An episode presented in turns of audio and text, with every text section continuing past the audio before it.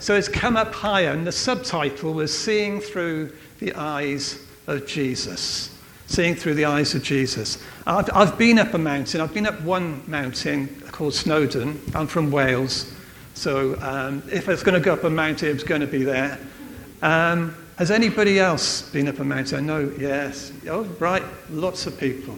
Lots of people. Do you want to shout out which mountain it was? What? Yes. Longonot in Kenya. Okay. Kilimanjaro. Kilimanjaro. Yeah. Wow, wow, brilliant. Because I, I, I, know Alan, I know, I know when Alan goes to uh, Kilimanjaro, it's always bad weather, because that's what Martin told us. So I d- I don't know what the scene was like when you got to the top, whether it was. Oh, right, there you go. It was a lovely day. You could see clearly. You could see. That's the ideal, isn't it? That you can actually, at the mountain, you can see as far ahead of you, can't you? When I was in Snowdon, it was overcast, as it is in Wales most of the time. And it seems to be anyway. And um, I didn't see a lot, but the, what we want to see is the view, don't we? We want to see further than we, we could see before. Um, and that's a little bit like what I think the Lord wants for us. Um, I mean, so often I think our vision can become very much centered around what's happening with us now, where we are now. And the Lord wants us to, to lift our vision up. I always believe, I, I, want to, I want to say I practice it, but I'm not sure what I do, but I want to be at that place where I practice it, where our vision should be so much bigger than ourselves. And if it isn't, then we can carry on life without God. It has to be bigger than ourselves. It has to be more than we can accomplish on our own. It has to be that the Lord steps in and something happens because He's there. And at the beginning of this year, I had that picture of a bar being raised, and I felt the Lord saying, I want you to raise the bar. I want you to raise the bar. And I think he's saying it to us individually, but corporately. Let's just raise the bar of our expectation of what God can do. That he's not sort of limited. You know, he's a God that's up high, he's exalted. He's the God that is all powerful. So this, this morning, I, I, I want us to look at um, a few things that I've, I, have looked, thought about as I thought about coming up higher. Um, and I'm going to use some verses which are quite well known to us. I probably won't have much of a long passage to read, but some very well known verses. And probably the, the most um, well known verse, verse, probably for Christians in the Bible, um, is John 3, verse 16, isn't it? For God so loved the world that he gave his only begotten Son, that whoever believes in him shall not perish, but have everlasting or eternal life. Um, and that is um, that is a, a verse which we, we cling to, isn't it? It doesn't say that God so loved Green Street Green that he gave his only begotten Son, although it, it does include us. It says that God so loved the world. And the first point I wanted to make is that as we come up higher, our vision becomes world focused.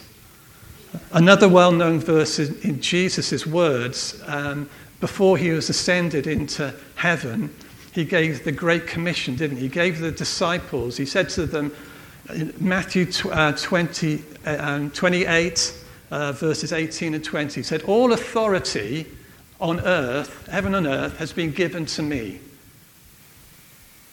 So he said, You go and you make disciples of all nations, baptizing them in the name of the Father and of the Son and of the Holy Spirit and teaching them to obey all that I've commanded you. And surely I will be with you always, even to the end of the age.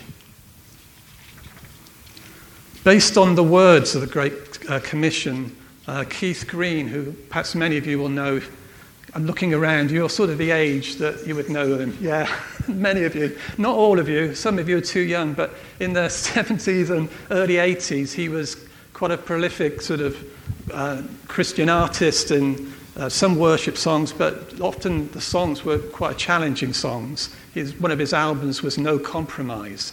So that gives you an idea of the type of man he was. Um, and he set up this ministry called Last Day Ministries. Um, and what he said about the Great Commission, which I find very challenging, is this If you don't have a definite call to stay here, you are called to go. If you don't have a definite call to stay here, you are called to go. And if you think of Jesus' words, he, tell, he, tells the disciples to go, doesn't he? And um, I, I, think God's word is often very, very challenging to us, and we don't necessarily always want to hear it. Um, but in Hebrews 4, um, verse 12, which interestingly Fads prayed for as she was praying for me, it says that the word of God is it's living and active. It's sharper than a double edged sword. It penetrates to dividing soul and spirit, joints and marrow. It judges, it judges the thoughts and attitudes of the heart. The word of God comes as we open our heart to it to judge us, to bring Him glory, to bring more and more fruit. In John 15, verse 3, which is John 15 was, if, if, if, you're not aware of it, it was the passage where Jesus talks about being the vine and that we are the branches. Um, and, you know, we cannot uh, be fruitful unless we're connected to Jesus. And in John 15, verse 3, um, it says this You are already clean because of the word I have spoken to you.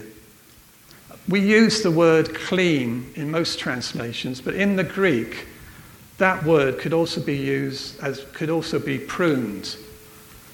So that you are pruned because of the word that I've spoken to you.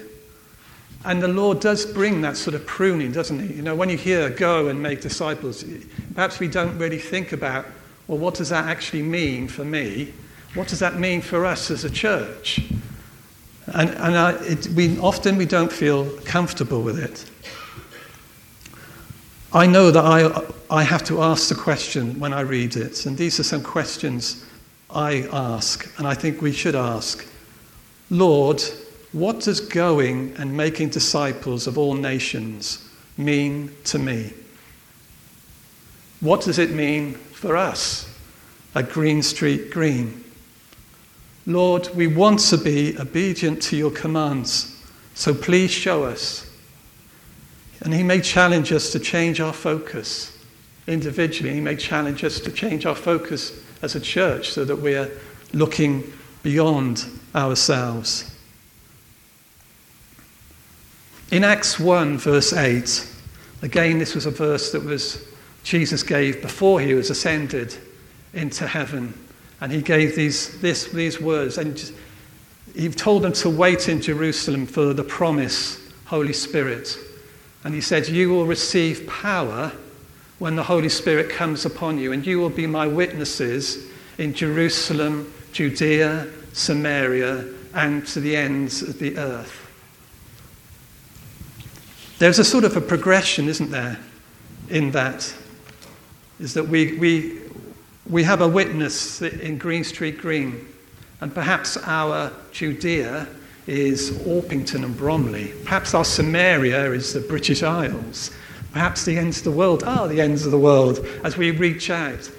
And we can reach out in lots of ways. Some of us, you know, we, we can't physically go. And, um, but for some of us, perhaps we, we should be asking, Lord, do you want to, Alex's song, send me? Do you want to send me? As we sang. Uh, but we can give, we can go by giving, can't we? We can go by praying. Um,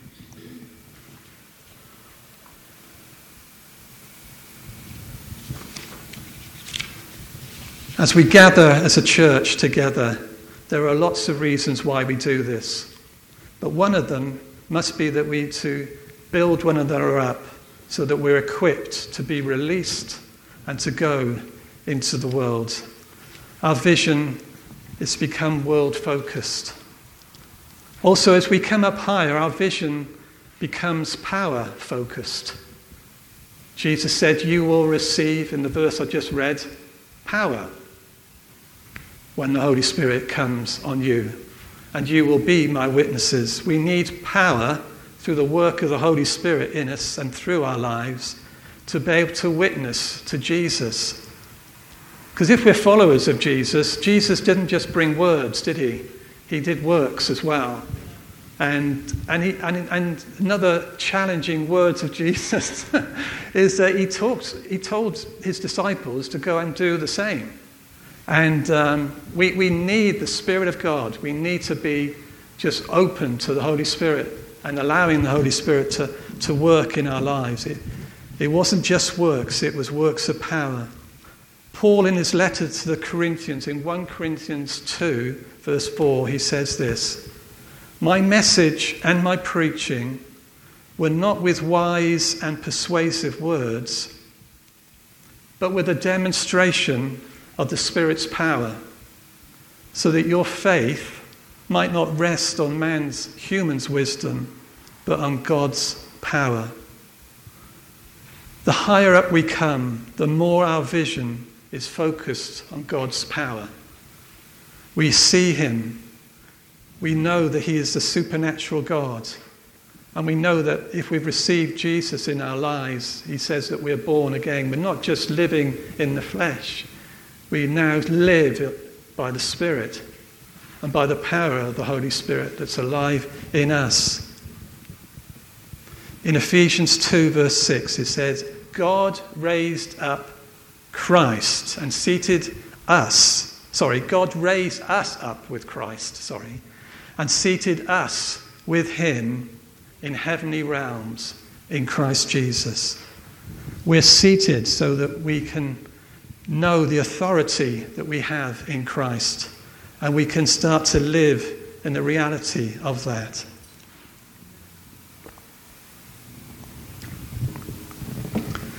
In Matthew 10, verses 7 to 8, it says, As you go, this is Jesus saying it to his disciples, proclaim this message The kingdom of heaven has come near. Heal the sick, raise the dead are you feeling uncomfortable? I am. Cleanse those who have leprosy. Drive out demons. Freely you have received. Freely give. For me, in our, our outreach and witness, I think healing has to be an area that we want to be reaching out more and more for. And, and Mike does a brilliant job in getting people together to do healing on the streets. But for all of us, I think, for me, I want to start to, to, to press in for more of the Lord. You know, it's so easy, I, I'm talking to myself, it's so easy for me to be quite passive, quite easily just going along as usual, um, accepting certain things as being normal um, whereas actually, the Lord wants us to start to see, as it says there, through His eyes and see what is possible. You know, Jesus called the 12 disciples and us as His disciples to heal, to cast out demons. Really, it's to bring freedom. That's really what it was body, soul, and spirit. He wants us to bring freedom into this world. I, I, recently had a picture when I was praying. I get lots of pictures, as you might be aware, just how God speaks to me. And I, I had a picture of me with, uh, in this boat, and I was and I had the oars, and I was rowing against this current and against the waves in the sea. And as you can imagine, you know, the current coming, the waves coming, you're not really getting that far. And then, then, then I had this sense of this, the picture of this engine being put in the boat and, um, and there was a, an ignition in the key that was ready to turn.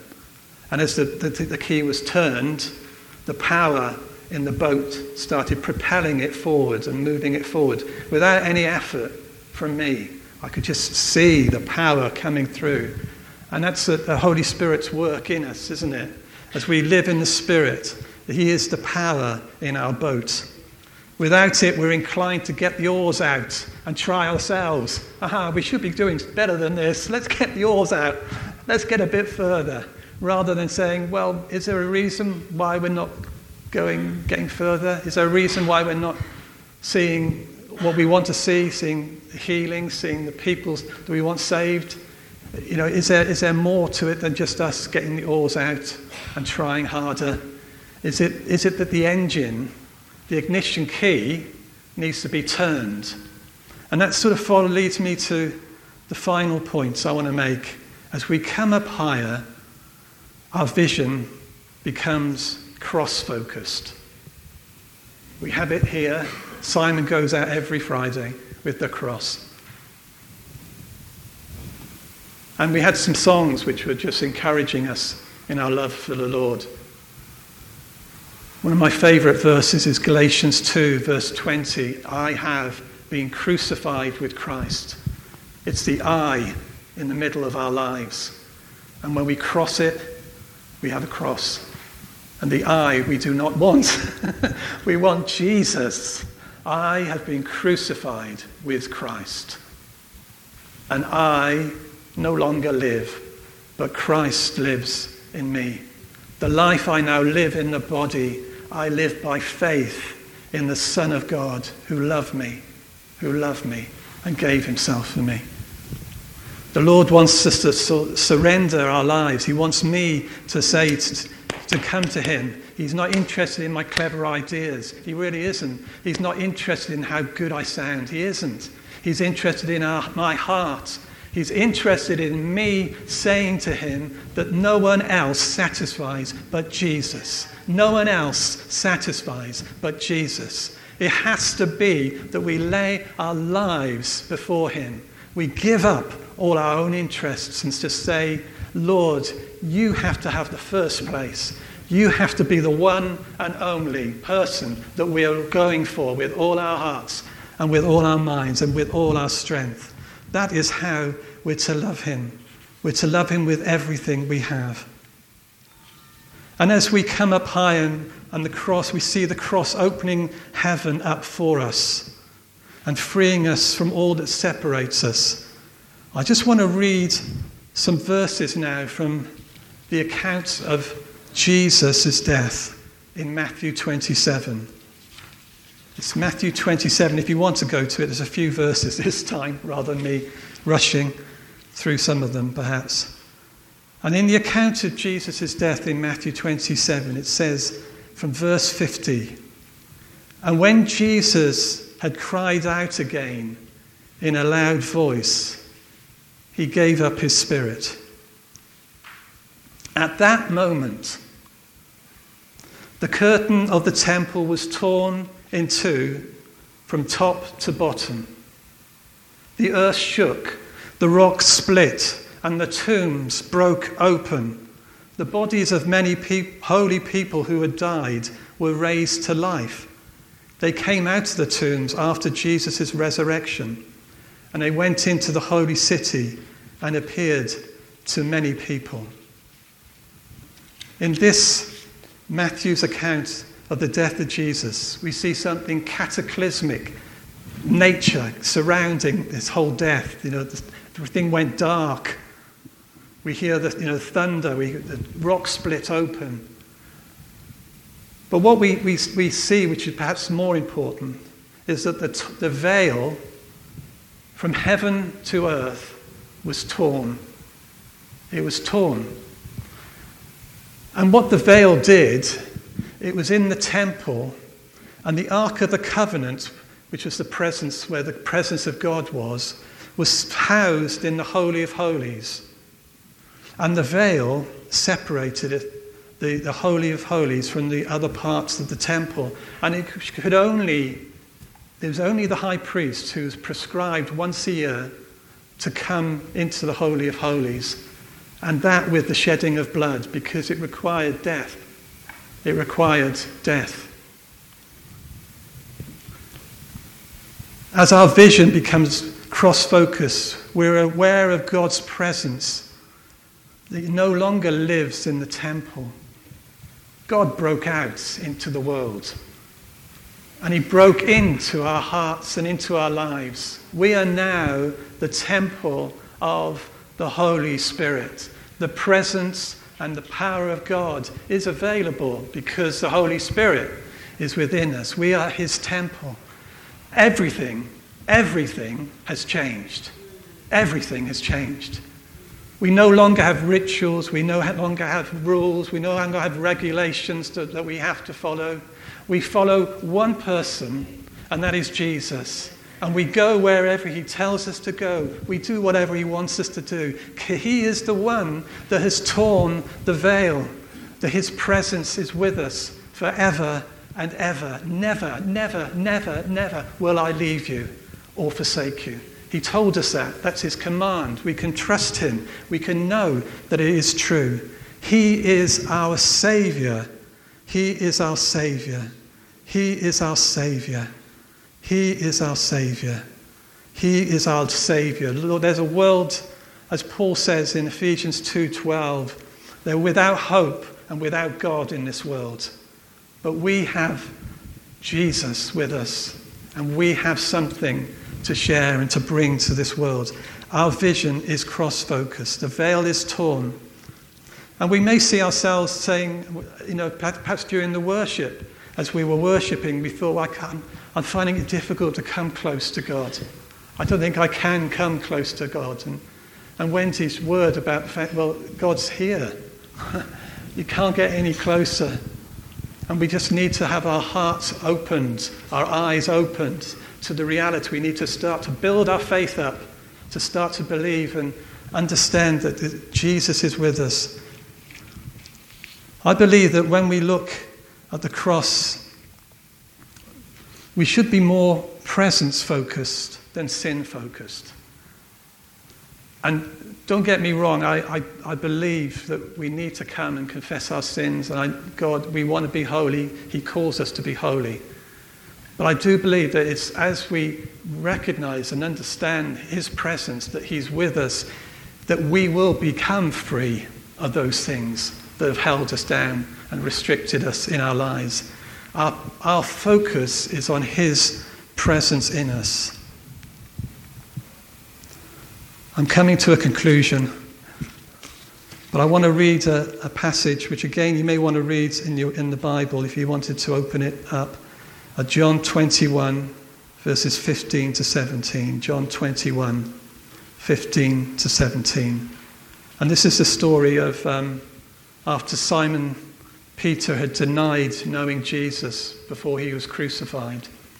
And Jesus, when he is resurrected, he reinstates. Um, he calls it's called he calls him Simon at this point, um, actually, um, but it's Simon Peter or Peter as becomes later known. When they had finished eating, Jesus said to Simon Peter, Simon, son of John, do you love me more than these? Yes, Lord, he said. You know that I love you. Jesus said, Feed my lambs. Again, Jesus said, Simon, son of John, do you love me? He answered, Yes, Lord, you know that I love you. Jesus said, Take care of my sheep. The third time he said to him, Simon, son of John, do you love me? Peter was hurt because Jesus asked him the third time, Do you love me? He said, Lord, you know all things. You know that I love you. Jesus said, Feed my sheep. The Lord has recently been challenging me. I get challenged quite a lot. He's recently um, challenged me to prioritize relationship. And um, you know, often I'm thinking ahead of the things I'd love to do for the Lord, and I want to do this, I want to do that. I don't know whether you're like me. You have all these ideas. I know I'd, I'd like to do this or that. And, but he's been saying, you know, ministry should always come out of relationship. Because, of, course, the nature of God is relationship. His Father, Son, and Holy Spirit. The nature of God is love is how he defines himself. He says, God is love. And it is always in that environment of relationship and of love that we come and that we're able to do the things that He wants us to, not out of a, a stress, not out of getting the oars out again. no, it's not working. But actually out of a sense of resting in who God is and, and, who, and who He wants us to be in Him, not who we want to be in. You know, often we want to be other people, don't we? We don't like what we see in ourselves, and we prefer to be somebody else. I would love to do that, what the person's doing over there, Lord. But actually, it's, you know, it's something that's unique to us that God wants. You know, there's only one fingerprint that's got yours, and it's yours. it's no one else's. So we're unique. We're people that God has fashioned for a particular purpose. So I've recently heard Rick Warren say, which I quite liked this, um, that people would often say to him that they don't love Jesus enough. And he said, that isn't the problem. The problem is that they're not aware of how much God loves them. And if they are, then their response will always be one of love for Jesus. You know, 1 John 4, verse 19, it says, We love because he first loved us. And some of us, we, we need to be in that place of just receiving more and more of his love. See, loving Jesus, I believe, is the key to everything that I've been saying this morning. So if we want to come up higher and we want to see through the eyes of Jesus, if we want to see a world and have a focus that is vision that's world focused, we need to have a, his love that actually sees people and he loves the world. We can't manufacture that. It's because Jesus loves the world that we can love the world. You know, and our, our focus, our vision and our focus becomes power focus. You know, the Lord doesn't want people to be suffering and in pain. He doesn't want people to be um, in sickness, in, in, in, a, in a place of. Um, and I know these things are difficult, but the Lord wants, wants to release His Spirit and His presence so that what we can experience more and more here on earth is His his kingdom coming, his rule coming, his healing, his deliverance, his freedom, body, soul, and spirit. And that's, I believe, what the Lord wants. And it comes out of loving. It comes out of us having that cross focus where we say, No longer I, but you that lives. I, we've got some time, so I just want to just make the, take this opportunity actually and I, am standing now, but if, for myself. But if in your heart you're saying now, I want to, I want to have a life that is committed to loving Jesus in a way that I've never done before. I want to put him before anything else. Do you remember those words that Jesus said to Peter? Do you love me more than these? And often it's easy to love other things sometimes, you know. You know, we can love our families more than Jesus. Jesus should be first. our family, we can love our family best when we love Jesus with everything that's within us. Do you love the, me more than these? And if you feel you want to respond and say, Yes, Lord, I want to love you more than these. Interestingly, I've in that, in that passage, I've heard a commentary on it, because in the commentary it says, Do you love me more than these? And the word of the Greek for love, for the first three times it said, is it three or four times it said, is filial, which is brotherly type of love. And then the last time Jesus said, Do you love me? to Simon Peter, it's agape. It's a, it's a sacrificial love. So we may feel, well, I, I love you enough as a friend, and, which is great, but do we love the Lord enough with an agape love, which says it doesn't matter what you do. You don't have to give me anything. You don't deserve anything. I want to love you. I want to love you. I want to love you from the depths of my heart. Nothing else satisfies. Jesus. And if you want to just respond to that, stand with me because I'm responding to it. I want that type of passion for the Lord that can never ever be extinguished. I want to be hot. I don't want to be lukewarm anymore. Jesus, we just come to you now.